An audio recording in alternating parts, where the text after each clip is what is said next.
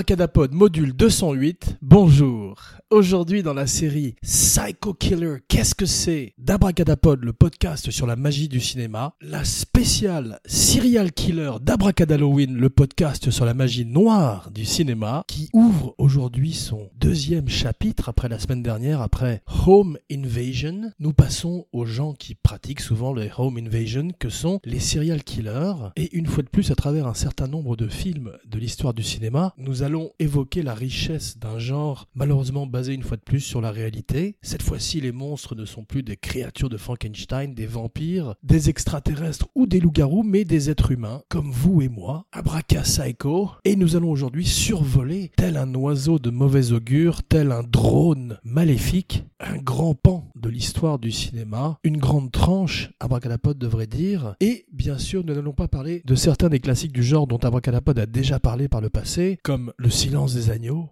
I hate his liver with some fava bean and a nice Chianti. Seven. What's in the box? What's in the box? Halloween.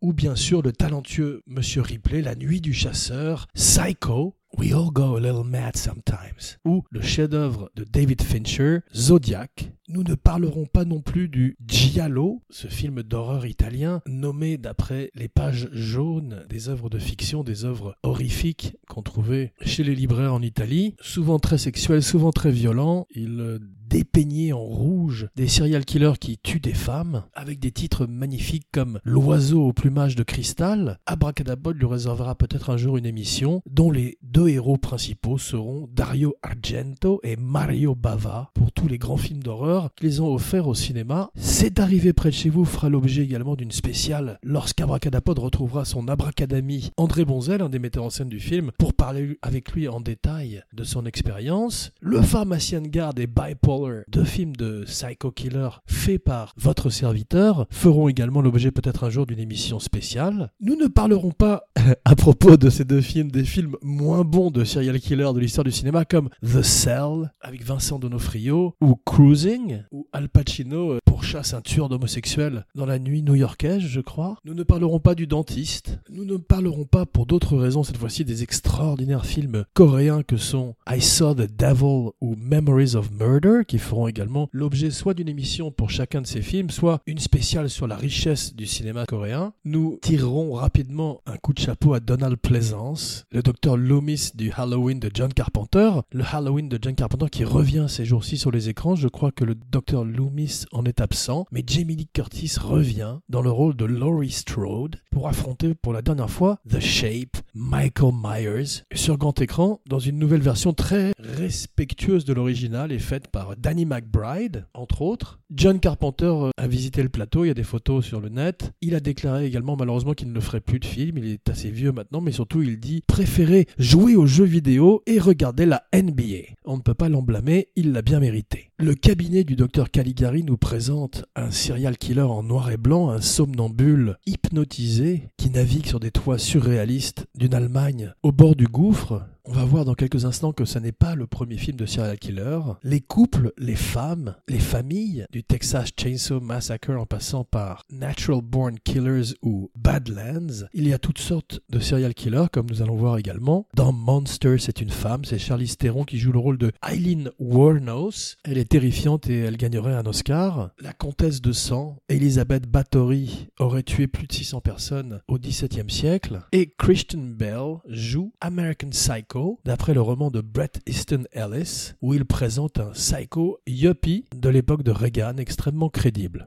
Black Christmas est un film qui précède Halloween de quelques années. C'est un slasher movie qui utilise également la vision subjective du tueur que reprendrait ensuite John Carpenter. C'est un film qui présente énormément de similitudes avec le film de Michael Myers et qu'Abracadapod vous invite à redécouvrir. Selon le FBI, il y a à chaque instant à travers l'Amérique 2000 serial killers en activité. La série télé Mindhunter nous parle des véritables criminels des des profilers qui enquêtent sur leur profil psychologique pour aider à comprendre le mal. On ne se rappelle pas du nom des profilers, mais toujours de ceux des tueurs. Le premier d'entre eux en Amérique s'appelle H. H. Holmes. C'est un pseudonyme. Il devait être joué par Leonardo DiCaprio dans un film mis en scène par Scorsese. Cet homme qui avait construit un hôtel de l'horreur à Chicago au début du XXe siècle, en même temps que la foire universelle. Le film aurait dû être inspiré d'un livre qui s'appelle Devil and the White City, qu'Abracadapod vous recommande également. BTK, Bind, Torture, Kill. John Wayne Gacy, le tueur qui se déguisait en clown et qui après sa capture s'offrait de vous envoyer un tableau de lui déguisé en clown avec vous à côté de lui. Si vous lui aviez fait parvenir une photo auparavant, Charles Manson et sa famille, Ted Bundy, qui inspiré en partie le personnage du Silence des agneaux, Buffalo Bill, inspiré également par Ed Gain, dont nous parlerons plus tard dans l'émission, Charles Manson qui revient dans le film de Tarantino Once Upon a Time in Hollywood, où il semble avoir un rôle proéminent aux côtés de DiCaprio, une fois de plus, et Brad Pitt un film qu'Abracadapod attend avec beaucoup d'impatience. 22 ans avant M le maudit, le premier film de serial killer s'appelle The Crimes of Diogo Alves. Selon la définition de Wikipédia, un serial killer doit avoir tué au moins trois ou plus de personnes, habituellement au service d'une gratification psychologique anormale. La colère peut entrer en compte, ce que les Américains appellent également le thrill seeking, la recherche d'excitation, d'adrénaline, le gain financier, mais également la recherche d'attention, car on voit que la plupart des grands serial killers, de Jack the Ripper qui a envoyé des lettres à Scotland Yard en signant la provenance From Hell, jusqu'au Zodiac Killer, ces criminels aiment jouer avec la police et tenter de prouver leur supériorité à travers des moqueries et autres énigmes, comme le montre très bien Zodiac de David Fincher. Mais puisque nous parlons du film de Tarantino Once Upon a Time in Hollywood, qui se passe en 1969, intéressons-nous sans plus tarder à The Honeymoon Killers 1969, écrit et réalisé par Leonard Castle, un compositeur d'opéra qui retournerait au théâtre et à l'opéra après le film et n'en mettrait plus en scène malheureusement car il est très bon. Shirley Stoller et Tonilo Bianco jouent les rôles principaux. Tonilo Bianco qu'on verrait plus tard dans The French Connection ou Seven Ups, spécialisé des rôles de gangsters, de gangsters italiens. Le film est inspiré par la vraie histoire de Raymond Fernandez et Martha Beck. Comme la plupart des grands films de serial killer, il est basé sur la réalité et s'inspire cette fois-ci des Lonely Hearts Killers, un fait divers des années 40 qui a été plusieurs fois adapté au cinéma et qui à l'époque avait défrayé la chronique quand Raymond Fernandez et Martha Beck s'étaient mis à tuer des femmes que Raymond séduisait euh, par des lettres enflammées et à la manière de Robert Mitchum dans La Nuit du Chasseur, entrer dans leur vie et les tuer pour leur voler leur argent, avec l'aide cette fois-ci d'une grosse dame du nom de Martha Beck qui était tombée amoureuse de lui. Ils ont tué plus de 20 femmes entre 47 et 1949. Leur motivation était vénale donc cette fois-ci, comme beaucoup de killers, comme les deux tueurs de In Cold Blood, dont nous avons parlé la semaine dernière à l'occasion de la spéciale Home Invasion. Raymond et Martha finiraient euh, sur la chaise électrique, pas la même, ils en auraient chacun une, et euh, continueraient à s'écrire des lettres d'amour jusqu'à la fin. C'est le film américain préféré de François Truffaut, et Scorsese est engagé pour le tourner. Il commence à faire des scènes, il met trop de temps pour filmer une tasse de café, les producteurs sont furieux, et au bout de deux semaines, il est viré. Certaines de ces scènes sont encore présentes dans le film, un film qui banni en Australie comme la plupart des films dont Abracadapod parle ces jours-ci pour Abracadalloween, le podcast sur la magie noire du cinéma. Please rate, share, review, subscribe, like sur Facebook, Stitcher, SoundCloud, iTunes et partout où on écoute des podcasts. Et faites tourner surtout à tous vos amis psychopathes, sociopathes et autres serial killers. Psycho Killer, qu'est-ce que c'est? Fa fa fa fa fa fa fa Run, run, run, run, run, run, run away. Merci. Et pardon à la fois. Beau, beau, beau, beau et con à la fois. Une fois de plus, le metteur en scène Leonard Castle choisit à la manière de Richard Brooks sur In Cold Blood de tourner dans les véritables décors, là même où ont eu lieu les crimes. Cette fois-ci, c'est pour des raisons économiques. Il a un budget extrêmement bas, ultra low budget, à la manière de beaucoup des grands classiques du film de serial killer, qui, comme on va le voir encore avec un autre film de la série d'Abracadalloween, ils permettent de tourner de façon très économique et d'offrir des films terriblement crédibles, car ils ressemblent à des documentaires ou des images qu'on peut voir aux informations le soir. Le film se permet également beaucoup de liberté par rapport à la vérité. Les criminels d'origine agissaient dans les années 40. Le film, lui, se passe dans les années 60, probablement une fois de plus pour des raisons budgétaires. Les effets spéciaux sont très low-tech, du sang dans des capotes, des clous sur des marteaux. La chanson Si j'avais un marteau prend un tout autre sens, un petit peu comme avec le film Old Boy. Et la même année, en France, dans le Périgord, à Trémola, sur les bords de la Dordogne, sévit une autre sorte de serial killer, un serial killer au visage poupin de Jean-Yann. Et oui, Le Boucher, Claude Chabrol, 1970, écrit et réalisé par Claude Chabrol, peut-être un de ses meilleurs films, pendant un de ses âges d'or. Il existe malheureusement peu de trivia sur les films français en général, et sur celui-ci en particulier, ce qui explique pourquoi Abracadapod fait euh, la part belle en général aux films américains et étrangers, car il existe assez peu d'informations sur les films français. On sait néanmoins, grâce à Stéphane Audran, qui est magnifique dans le film Face à Jean-Yann, que Chabrol est célèbre pour ses beuveries, en particulier sur ce plateau, où un jour on est obligé de l'emmener sur une espèce de charrette, tellement il est bourré. Pas le boucher, c'est le bourré. Et puisque une constante d'Abracadapod est devenue maintenant de revenir à ce que pense Roger Hébert, un des plus grands critiques, un des critiques préférés d'Abracadapod, eh bien il l'inclut sur la liste des grands films de l'histoire du cinéma, sa liste de films préférés. Il a sa shitlist et il a aussi sa hit list et le boucher en fait partie. Grand compliment pour Claude Chabrol, dont c'est la troisième collaboration avec Jean-Yann. Ils font en 69 le grand Que la bête meurt et en 66 la ligne de démarcation avec Maurice René, un film qu'Abracadapod n'a pas vu. En 1991, ils font Madame de Bovary avec la grande Isabelle Huppert et ce serait la dernière fois qu'ils travailleraient ensemble. Chabrol a fait plus d'une soixantaine de films apparemment. Quand on regarde sa filmographie sur IMDB, c'est vertigineux. Abracadapod n'en a pas vu euh, le quart et il a fait apparemment ses plus grands films avec André Genovese qui produit Le Boucher. Chabrol fait ses débuts dans les cahiers du cinéma, il fait partie de la nouvelle vague et on l'appelle le Hitchcock français. Hitchcock au vin bien sûr, quand on connaît la réputation des cantines de ses plateaux. Et son amour de la nourriture, digne du grand maître du suspense. Du suspense d'ailleurs, de Omar. C'est Stéphane Audran qui suggère Jean-Yann. C'est une grande idée car il a ses yeux tristes. Il est une espèce de Norman Bates français qui revient de la guerre d'Algérie, qui a vu euh, trop de sang et qui est euh, une version campagnarde de M le maudit, M le moody. D'un boucher à un autre, il n'y a qu'un pas et nous allons parler maintenant du boucher de Plainfield, Ed Gain, le monstre du Wisconsin, qui donnera naissance à quelques-uns des meilleurs films de serial killer de l'histoire du cinéma, dont Abracadapod a parlé précédemment comme Psycho, Le silence des agneaux, Texas Chainsaw Massacre et bien d'autres, dont Deranged Confession of a Necrophile. 1974, un film mis en scène par Alan Ormsby et Jeff Gillen qui nous raconte l'histoire de Ezra Cobb, une version fictionnalisée de Ed Gain, ce redneck qui habitait dans le Wisconsin et faisait des euh, vêtements avec la peau de ses victimes.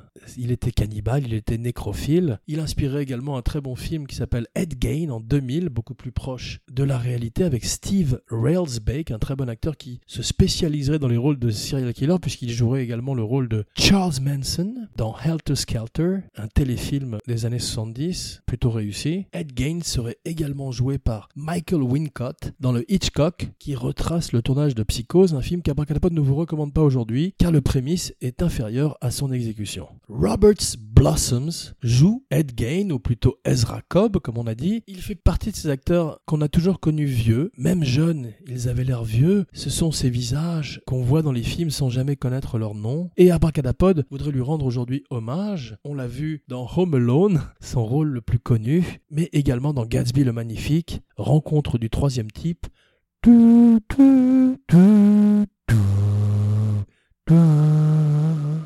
Escape from Alcatraz, peut-être le film de prison préféré d'Abracadapod, Christine, John Carpenter à nouveau, et La dernière tentation du Christ, de Martin Scorsese. Un film que curieusement Abracadapod n'a pas encore vu, et où Ponce Pilate est joué par David Bowie. 200 000 dollars de budget, à peu près l'équivalent de un peu plus d'un million de dollars aujourd'hui. Le film est donc basé de façon un petit peu euh, loose sur les méfaits de Head Gain, qui était en activité à la fin des années 50, alors que le film, une fois plus, se passe cette fois-ci dans les années 70, également pour des raisons budgétaires. Head Gain est toujours vivant au moment où le film sort. Le film est tourné dans l'Ontario en hiver. Je vous laisse imaginer les rudes conditions de tournage. Il est financé par un promoteur de concert qui travaille à l'époque avec Led Zeppelin, Three Dogs Night, Rod Stewart et les Temptations. Au moment où le film est présenté à la censure, on leur renvoie poliment. Ils sont obligés de faire plusieurs coupes pour arriver à atteindre le R et ne pas avoir tout d'un coup le X qui limiterait terriblement la sortie du film. Abracadapod vous recommande également un autre film qui passe souvent conjointement avec celui-ci dans les drive-in qui s'appelle Motel Hell, qui raconte à la manière d'un Texas Chainsaw Massacre des années 80 les aventures d'un hôtelier et de sa femme qui servent un extraordinaire chili con carne à leurs clients car il est composé en fait de viande humaine. Et il offre un des meilleurs combats à la tronçonneuse de l'histoire du cinéma à la manière de Mandy, un film avec Nicolas Cage de Panos Cosmatos, le fils de George Pan Cosmatos qui avait fait Rambo 2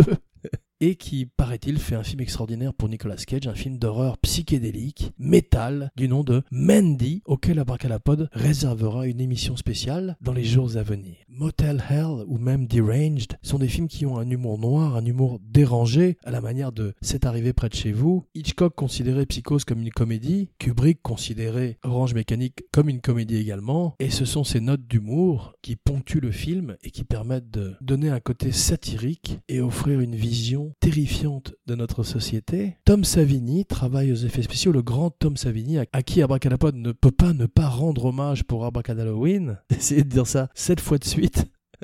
Ou essayez simplement de dire Abracadalloween trois fois devant un miroir et Abracadalloween apparaîtra devant vous. À la manière de Beetlejuice ou Candyman. Harvey Keitel et Christopher Walken auditionnent tous les deux pour le film. Le metteur en scène estime qu'ils sont un petit peu jeunes et Roberts Blossom est le dernier à auditionner. La bande son du film est peuplée de vieilles hymnes religieux, ce qui renforce son côté ironique. Des anges aux démons, il n'y a qu'un pas et revenons à nos démons avec The Vanishing 1988 Spurlos de George Sluizer. Cette fois-ci, nous sommes en Hollande, non pas dans une coffee shop à Amsterdam, malheureusement, mais sur les bords de l'autoroute où une jeune femme disparaît brutalement, enlevée par Bernard-Pierre Donadieu. Abracadapod peut difficilement imaginer pire cauchemar, sinon que le film a été fait en remake en 1993. Il n'était pas très réussi, il y avait des bonnes choses dedans, en particulier un Jeff Bridges qui remplace Donadieu et qui offre, pour une des rares fois de sa carrière, un personnage de méchant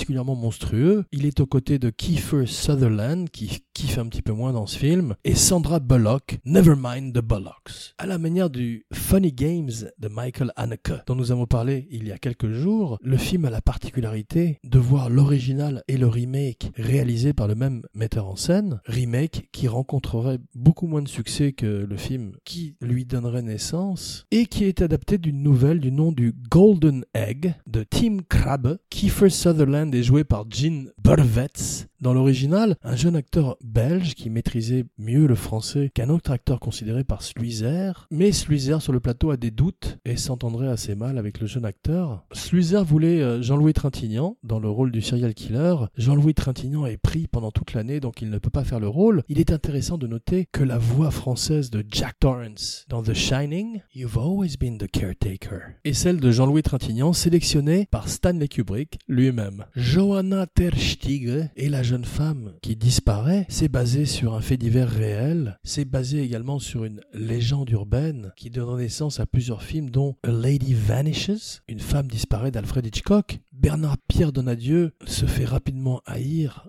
par les autres acteurs. Il se bat réellement avec Jean Bervertz avant une scène de combat et étrangle la pauvre Johanna Terstig au point qu'elle manque de perdre connaissance. Le film est cofinancé par des gangsters français qui menacent Georges Sluizer s'il ne les rembourse pas et le remake coûterait dix fois plus que l'original. Nous parlions de Kubrick, c'est euh, le film qui lui ferait le plus peur. Il téléphonerait même à George Sluizer au moment du Shining pour lui demander des conseils de montage, considérant que le film de Sluizer est plus terrifiant que le sien. Dans le remake, Jeff Bridges porte un plâtre pour amadouer ses victimes à la manière de Buffalo Bill dans Le silence des agneaux. It puts the lotion in the basket. Technique, modus operandi de Ted Bundy, ça rime, qui va être joué bientôt par Zac Efron, car les films de serial killer continuent à être très présents en Amérique, comme le prouve My Friend Dahmer sur la jeunesse de Jeffrey Dahmer et Bundy avec Zac Efron. Ce qui nous amène à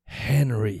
Portrait of a Serial Killer, John McNaughton, 1986. Une fois de plus, le film est basé sur la réalité. Cette fois-ci, Henry Lee Lucas et Otis Toole, deux criminels dans les années 70. Michael Rooker et Tom Towles les incarnent. Le film coûte 110 000 dollars. Il est tourné en 16 mm en 28 jours. Plus tard, McNaughton utilise beaucoup de ses amis et de sa famille à la manière de Sam Raimi pour les Evil Dead. C'est comme ça qu'il peut contrôler un budget qui est extrêmement minime. Et Michael Rooker pratique la méthode à fond. Il reste dans son personnage pendant les 28 jours du tournage. Aucune socialisation avec aucun des autres acteurs, bien sûr. Sa femme a tellement peur de lui qu'elle attend la fin du tournage pour lui annoncer qu'elle est enceinte. La costume designer, la costumière du film, ne sait pas à quel moment elle parle à Michael ou à Henry, véritable cas de schizophrénie pour un acteur, et il a une seule veste qu'il enlève au moment de chacun des meurtres pour ne pas la salir de sang. À l'époque où il est engagé pour le film, il est également euh, concierge. Il porte son uniforme au moment de l'audition et continuera à le porter sur le plateau et à travers le film, qui ressemble véritablement à un documentaire. Aucune figuration, tous les gens qu'on voit dans le film sont des anonymes, des gens dans la foule, qui ressemblent aux victimes de Henry, et le film tout d'un coup est menacé du X au moment de sa sortie, et finirait par donner naissance au NC-17 qui concerne ces films adultes, non pornographiques. McNaughton est une espèce de casavétesse de l'horreur.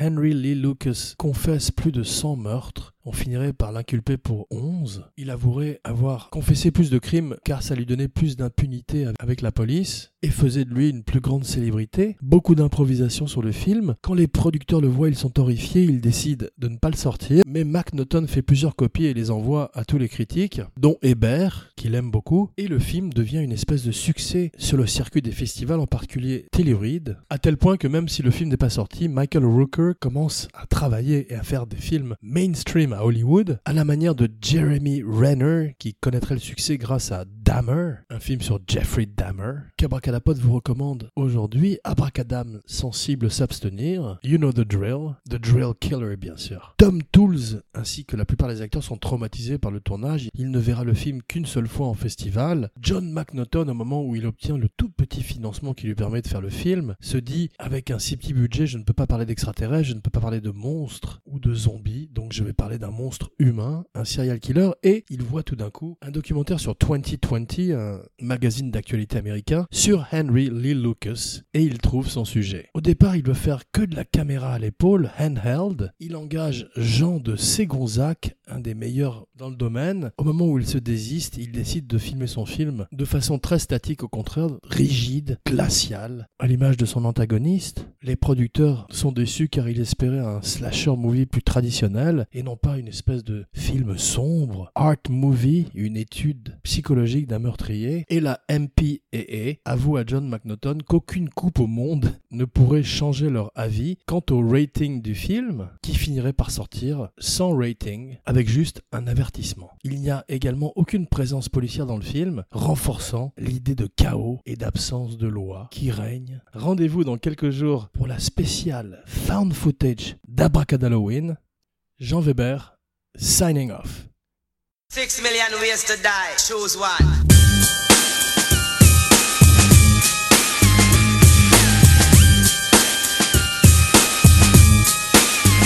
It's time to escape, but I don't know where the fuck I'm headed. Up or down, right or left, life or death. I see myself in the midst of smoke. Death becomes any nigga that takes me for a joke. We hit a five dollar stick, now we putting in work. Unaccountable amounts of dirt. Death becomes all niggas. Anybody killer. You know what the deal is.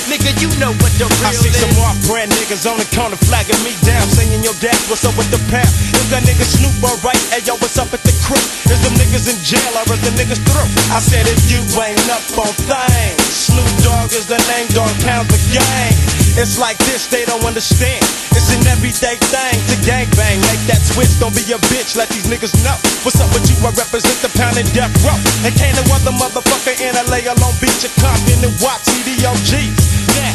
Can't come and you can't run and you can't see long to the G's of the gang. One gun is all that we need to put you to rest. Put two slugs dead in your chest. Now you dead, then the motherfucker creeping and sleeping six feet deep and fucking with the suicide.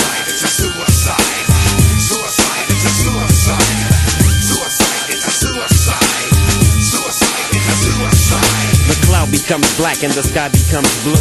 Now you in the midst of the dog pound crew. Ain't no clue on why the fuck we do what we do. Leave you in a state of paranoia. Ooh, don't make a move for your gat so soon, cause I drops bombs like platoon. Walk with me, hold my hand and let me lead you. I take you on a journey and I promise I won't leave you until you get the full comprehension. And when you do, that's when the mission or survival becomes your every thought. Keep your eyes open, cause you don't wanna be caught. Half stepping with your weapon on safety. Now break yourself, motherfucker, for you make me take this to 11 to another level. I come up with your wins, you go down with the devil. Now roam through the depths of hell, where the rest of your bust ass homeboys dwell. Well, Suicide is a suicide. Suicide is a suicide. Suicide is a suicide. now tell me, what's my motherfucking name?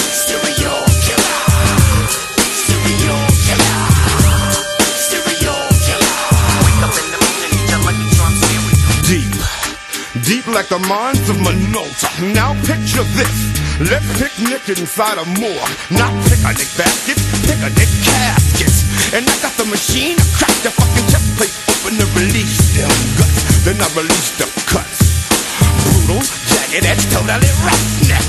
Now everybody scream no respect to the X. Enough respect given, disrespect, and you will not be living. Words of mama, Emma, drama, dilemma. Suicide is a suicide. Suicide is a suicide. Suicide is a suicide. Now tell me, what's my motherfucking name?